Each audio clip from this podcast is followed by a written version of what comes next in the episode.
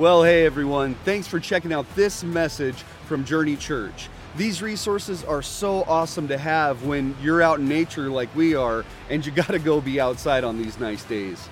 However, we want you to know that there is nothing better than true fellowship with believers and live worship with your fellow Christians. So be sure to use this message only in conjunction with getting fed in a community of believers. Hey, we also want you to get connected with us, so be sure to text the word connect to 307 271 9160 so that you can stay in the loop with everything happening at Journey Church and get notifications about upcoming events. Hey, we pray that this message encourages you and inspires you as you continue this life on your walk with Jesus.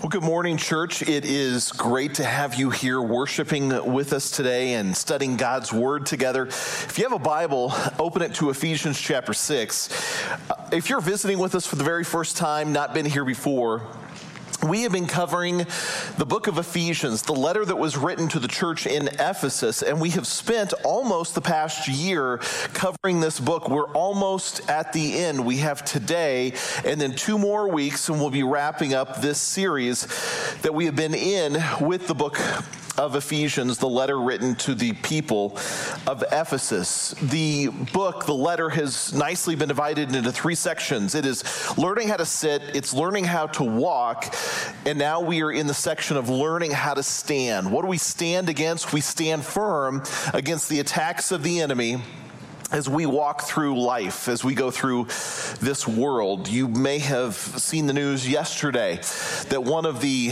issues of having to stand firm against the attacks of the enemy was the nation of Israel and their attack that they have had with Hamas um, invading their country. Well, if you have, if you were not here with us when I went through the series on the end times, you can go back and watch some of that. You can go back and watch the YouTube series that we did covering the end times as well this is really stuff that is leading up to the end times. Now, this is not the end. We are not there at that point, but this is a precursor to the things, excuse me, that the Bible talks about that will be at the end. One of the things that we do know from the Bible is that Israel will experience unprecedented peace. They will have a peace that will surround the nation, that this peace will cause them to then let their guard down even more than it is or it was even as of yesterday. This peace will be established among the nations, but really it will be an antichrist that will rise up that will create a peaceful situation in the Middle East. And then when they when Israel feels feels the most at peace, then they will have the most destruction happening, the most vicious attack that will be happening. And you can go back and watch some of that.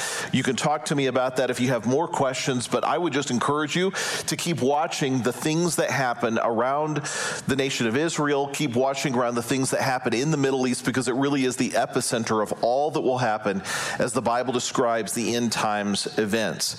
For us, though, we need to learn how do we stand firm against the attacks that we experience from the enemy in this world. And what we have talked about so far is the fact that we do have an enemy, that the enemy is not equal to God, but the enemy has an absolute goal in mind of what he wants to accomplish. Satan is not everywhere. He is not all knowing. He is not all powerful. He was a created being of God. Go back and watch a couple of weeks ago as I described exactly who the enemy is from what the Word of God tells us. As we start again today, let's read chapter 6, verses 10 through 20, as we've done the past uh, three weeks. This is the fourth week in this section. Here's what the Word of God says. Paul writes this finally, in other words, this is the concluding point in the letter of Ephesus. Finally, I want you, believer, I want you, Christian, follower of God, to be strong in the Lord. Now, we looked at that phrase and why that is so important. We are strong in the Lord. We are strong in his mighty power. And the reason that's so important is that it's not about our own strength, it's not our own ability. God gives us the power, he gives us the strength. And I use that example of it being like a power tool. A power tool has to be connected to the battery source in order for it to function and to operate the way that the tool was designed and intended to operate. In the same way, we have to be connected to the Lord. We have to be in Christ, in the Lord, in order to fight this fight. If you're not in the Lord, if you have no relationship with God whatsoever, you are not equipped to fight the fight that is coming your way or that maybe you're already in. Finally, be strong in the Lord, in his mighty power. In order to fight the fight, now here's what I want you to do, Paul says put on the full armor of God so that you are able to stand. That's the key word of this section. Sitting walking and standing. Put on the full armor so that you're able to stand against the schemes of the devil. The word schemes, remember, was the idea of method. It comes from the Greek word methodia, the plan, the, the goal, the battle plan that the enemy has. Our struggle that we're fighting is not against flesh and blood. So it's not against your next door neighbor. It's not against the rude people that are on the on the roadways as you're driving and uh, give you certain gestures as you're driving or honk their horns at you. Your battle is not against the politicians that are out there running, as despite how bad you feel they are. Our struggle against is against not flesh and blood, but it's against the rulers, against the powers, against the worldly forces of the darkness. It's the behind the scenes thing that is going on. It's against the spiritual forces of wickedness in the heavenly places. Therefore, Paul says, take up the full armor of God so that you may be able to resist. So, not only do you stand firm, now you're resisting when the times are evil. When have the times not been evil? They're always evil because we live in a corrupt and evil and sinful world. But we especially are seeing it in our lifetime, the evilness that is happening around the world. And if you watch some of the scenes that you that have been posted on some of the things that have happened, like in Israel yesterday, the, the scenes and the images are horrific. The times are evil. And after you've done everything, stand firm. Paul says again, stand firm then. And here's how you're going to stand firm buckle the belt of truth around your waist, put on the breastplate of righteousness, strap up your feet in readiness with the good news of shalom. Above all, take up the shield of faith with which you'll be able to extinguish all the flaming arrows of the evil one, and take the helmet of salvation and the sword of the Spirit, which is the word of God. Pray in the Spirit on every occasion with all kinds of prayers and requests. With this in mind, keep alert with perseverance and supplication for all of the saints, all of the holy ones, all of the Kedoshim in Hebrew. And Paul writes, Pray for me when I open my mouth to make known with boldness the mystery of the good news for which I am an ambassador in chains, pray that I may speak boldly the way that I should. We are part four today of learning to stand this idea of spiritual warfare, and in particular, we are looking again at what the enemy is trying to accomplish. Let's pray as we begin. Father, we are under attack individually, in our marriages in our families, in our nation, and in this world. Lord, help us when the times are evil, which they are, to stand firm, to stand firm in you, to be fully clothed in you, to have you wrapped around us like an armor. Father, as we open your word today and we try to understand what the enemy is trying to accomplish and how we can fight this, Lord, show us your truth and help us to walk in it. Father, this is your time. We are your people, and we long to hear from you. May they not be my words, Lord, but your words. And Father, as we partake of communion just in a little bit, help this to be a meaningful and special time.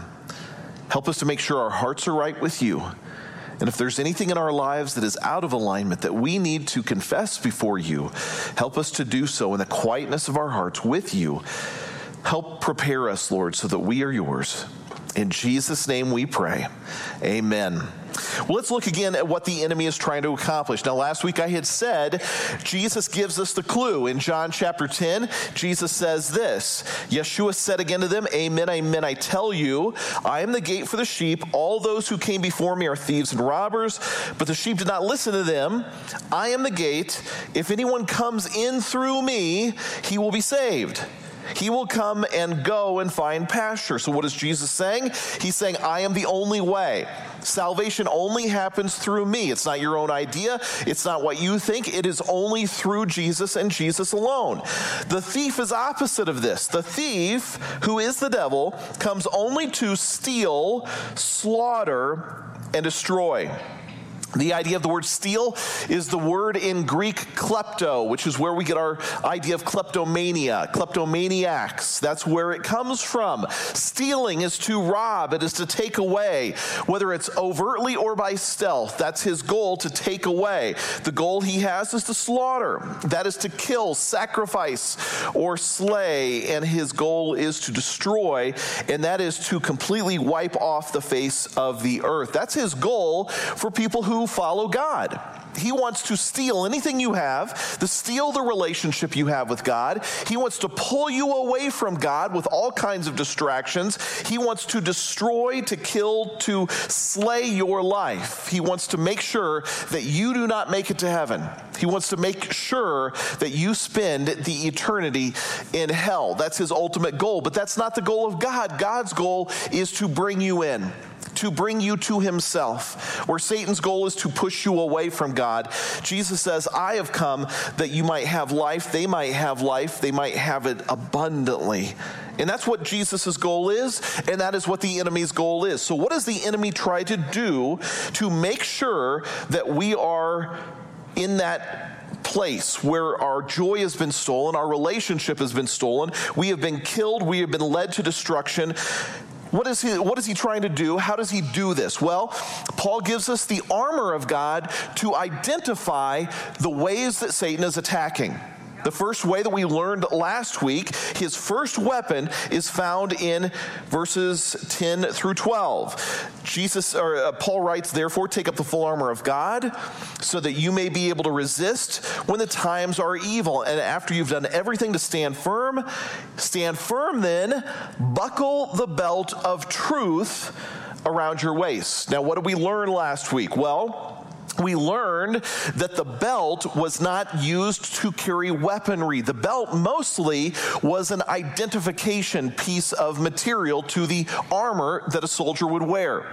A Roman soldier would have a decorative belt. There would be strands hanging from the belt, and it would identify them as a soldier, and it would even identify the rank that they carried. They were supposed to wear it at all times. In the same way, you are a Christian. You are identifying with the Lord. And the thing that you are wearing is the belt of truth.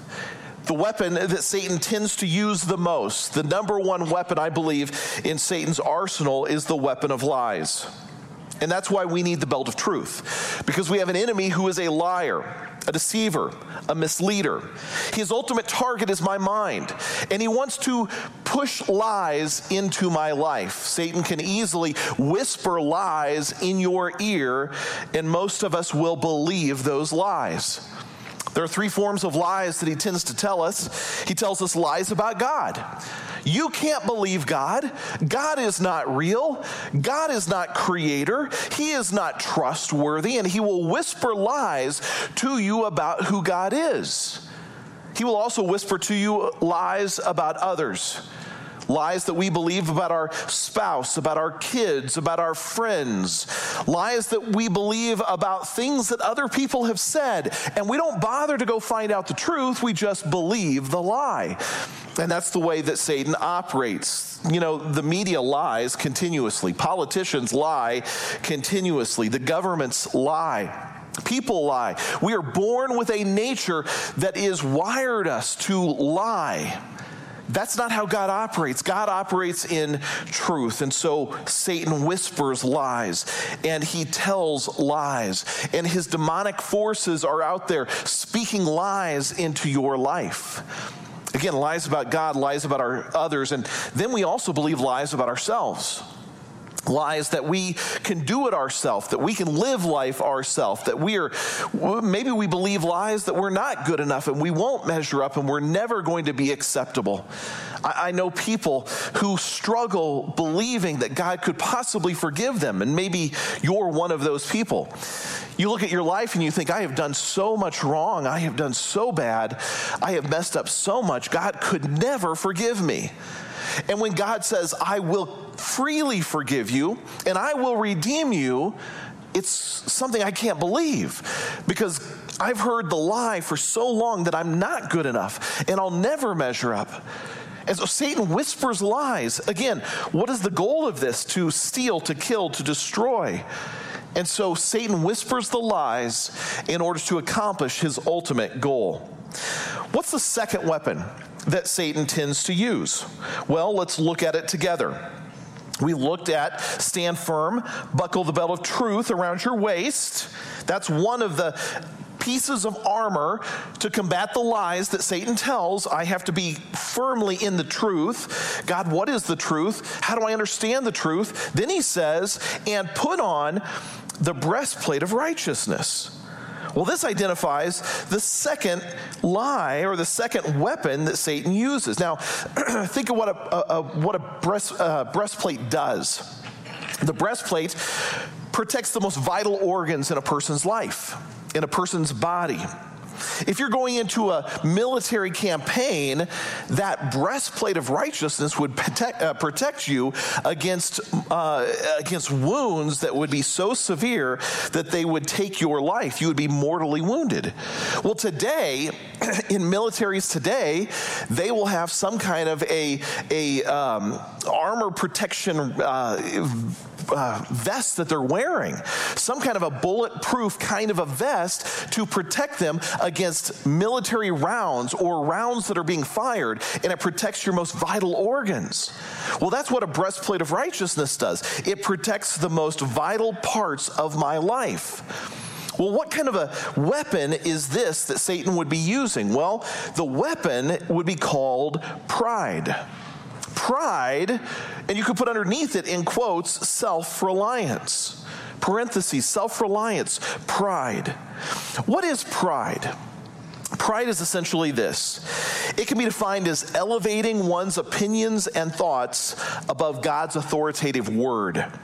It shows its ugly face in, in many forms, but one of these forms is relying upon your own strength and your own wisdom to be successful. Righteousness is an important part of life. Righteousness, as God says, take up the breastplate of righteousness. Righteousness is being made right in God's eyes.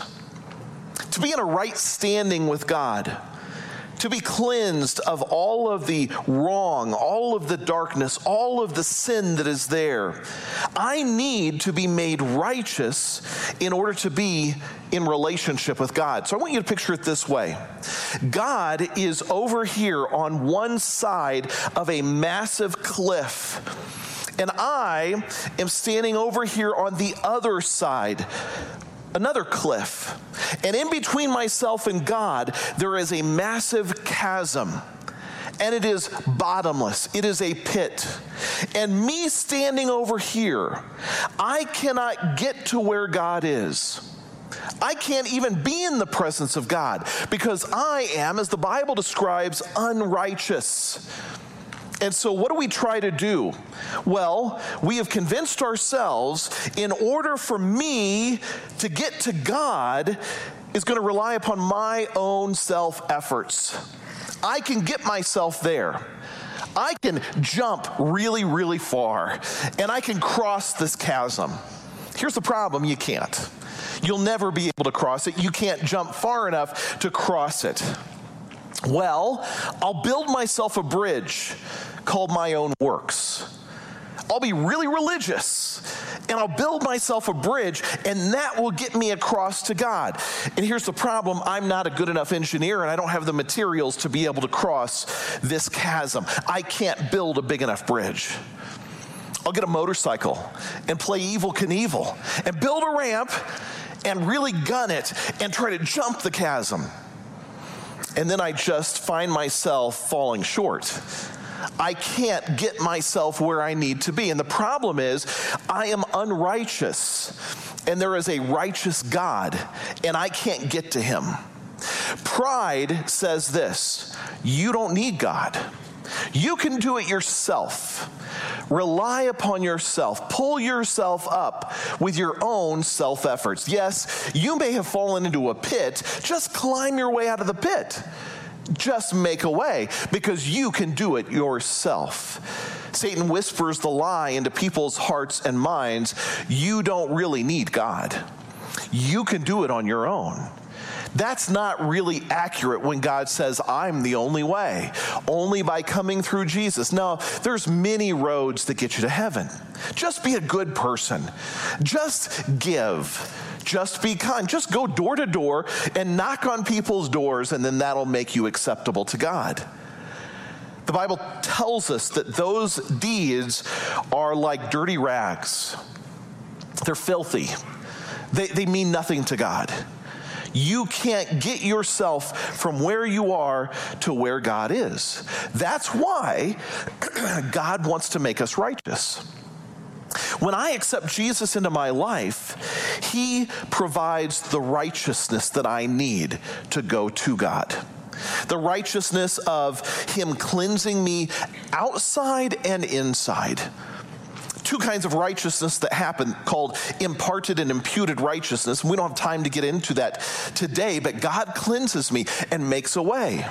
Well, Satan wants me to believe that I don't really need God that I don't really need Him, and I can, in my self reliance, do it all myself. God can't fix me anyway. He can't make me righteous. He can't change me. I'll just keep doing the same things over and over. And we have believed this idea that I can do it on my own. Paul says, I want you to be clothed with the breastplate of righteousness. Because when you have that clothing and you have that protection over your heart, you're in right relationship with the Lord. And so he tells us a lie. He tells us, uses this weapon of pride against us in order to keep us from really going to God. You know, pride and self reliance are the reason that many people can't really ever surrender to the Lord because they think in their mind, I could just do it myself, I can get there myself. So his second weapon is pride. Let's look at the third weapon. What is the third weapon that he tends to use? Well, he said, put on the belt, uh, belt of truth, that's lies. Put on the breastplate of righteousness, because that goes against the pride. Now, strap up your feet in readiness with the good news of shalom. Many of your Bibles use the word peace. I wanted to keep the, the actual word shalom so that I can explain it to you. Peace is not accurate, it's a small little sliver of what shalom actually is. He says, strap up your feet in readiness with the good news of shalom. Just imagine this with me for a minute. Feet You've all got feet, I, I, think. Most of you have feet, and I don't mean to be uh, unsympathetic if you've lost a, a, foot or anything. That would be horrible to go through. But most people have feet. You've got feet that you're walking around with. What do your feet do? Well, your feet provide the ability to walk through life. Feet are what you walk through life with. If you don't have feet, it's very hard to walk through life. Your feet are walking if you have feet and you walk through life, what you wear on your feet really can make all of the difference in the world. Some people, I don't know how ladies do this, but some ladies will wear heels and you'll walk around in heels. And I am always absolutely amazed when I see ladies that are walking around in heels because I think, how can you possibly do that? I, there's no way that I could walk around in heels the way that you do. I, I couldn't do it. I can't imagine that it would be comfortable to walk a long way in heels. Maybe I'm wrong. Maybe I just don't know what I'm talking about. But maybe I don't think it would be very comfortable to walk around for miles and miles in heels. I have a sister who runs marathons. I don't know why she runs marathons. I don't know where this gene came from in her in, in her, but she likes to run marathons. And maybe there are some of you that like to do that as well. Imagine her getting to the starting line in high heels to run a marathon. It wouldn't make any sense as a runner, she likes to get the best shoes that are going to be the pro- provide the best comfort and the best um, best support for her running this marathon. Paul says, make sure your feet are strapped up in the readiness of the good news. Make sure what you are putting on your feet is going to help you get through life. Shalom is the thing that he says that I want you to wrap your feet in. Now, it's like wrapping your feet in the best possible running shoe you could possibly have if you're going to be running a race. What is shalom? Well, shalom is a word that means fullness and completeness. Shalom describes this. If you have a rock and that rock had cracks and broken pieces in it, it would be lacking shalom. Shalom is that rock has no cracks, no broken pieces. It's completely whole and completely full. Think about a brick wall. If a brick wall is missing one or two bricks somewhere in the middle of it, that brick wall would be said to not have shalom. It has shalom when it is completely full and there are no cracks, and there are no chips, and there are no broken pieces to the structure. That's what shalom is. Shalom is fullness, completeness, and wholeness. If you were a person who had animals and your livestock wandered into a neighbor's field and started eating the neighbor's field, you would go to that neighbor and pay for the damage. And when you paid for it, it was said you were making shalom because you provided a completeness to what had been broken. God coming into our lives makes you full, He makes you complete. You were lacking, broken, missing pieces when you did not have the Lord. And when the Lord came into your life, you had shalom because you were now complete. The enemy comes in with a third weapon and whispers the thought of discontentment. You know what discontentment is? It is feeling empty, feeling purposeless, and lacking meaning and contentment. And so God says, I will make you full. I will make you complete. And as you walk around using your feet through life, walk in your completeness, walk in your wholeness, walk in the new identity He's given you. The enemy wants to steal that from you so that you are felt uh, feeling meaningless, feeling purposeless, feeling empty in life. Strap your feet, he says, with the good news of completeness so that you can walk through life and live your life that way. Do you know that discontentment drives people to do drastic things? You're discontent, so you try to make a change. What changes do you make? Well, I'm discontent in my marriage, so I'm going to leave my spouse and find a new spouse because they'll make me content. And it's driven out of discontent. I'm sad, and so I'm gonna go eat an entire pan of chocolate brownies because that'll make me happy and I won't be sad anymore. Well, that's discontentment that's driving me to do something destructive. Maybe eating a chocolate uh, pan of chocolate brownies is not your thing. Maybe it's going out and drinking, drinking a, a 24 pack of beer. Maybe it's buying a fifth and drinking that entire fifth. Maybe it's every day and every night. I can't stop drinking because I feel so empty and content, discontent that I'm going to do something to make myself feel content. So he tries to drive discontentment into our lives. And Jesus has said, I have come that you might have contentment in that fullness of life. Strap your feet on with that and walk around with that. And when you walk around knowing I'm content and I have his breastplate and I have truth buckled around me, you're fitted to be able to go through this life. One final thing, and then we'll get to communion today. And that is the fourth weapon. And I grouped these four together because these four really talk about our defensive weapons that we have. Here's the fourth one. The fourth weapon, Paul writes this above all, take up the shield of faith with which you'll be able to extinguish, extinguish all of the flaming arrows of the evil one. So, what's his fourth weapon? It's disbelief and doubt. So, here's what we have we have the weapons of lies, we have the weapons of pride, we have the weapons of discontentment, and we have the weapon of disbelief and doubt. So Paul says, take up the shield of faith so that you can be able to extinguish. Now, I want you to picture it in your mind this way that here you are.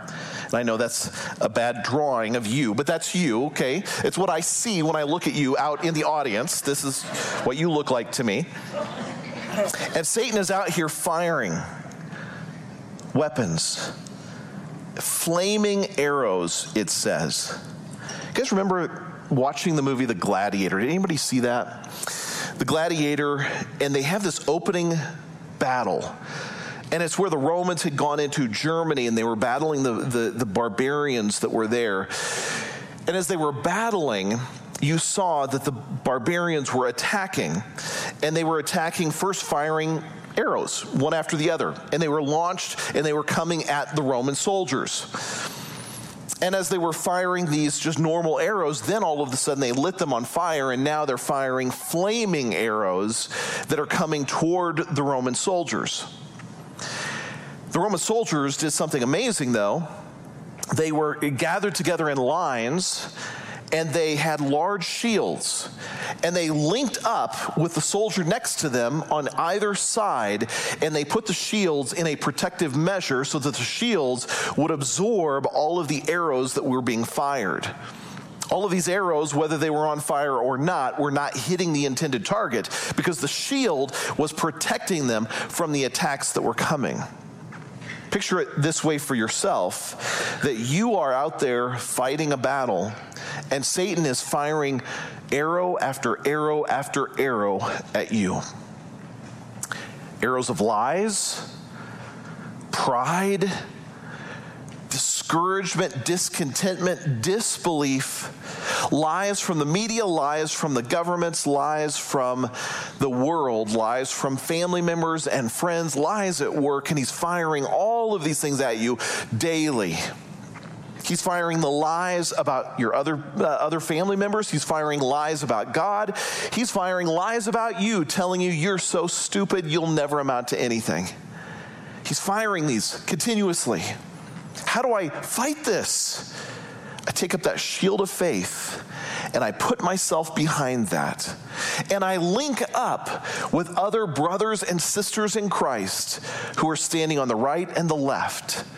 And they put their shields up as well with me. And we're able to withstand the barrage that the enemy is firing. Do you have a shield of faith in your life?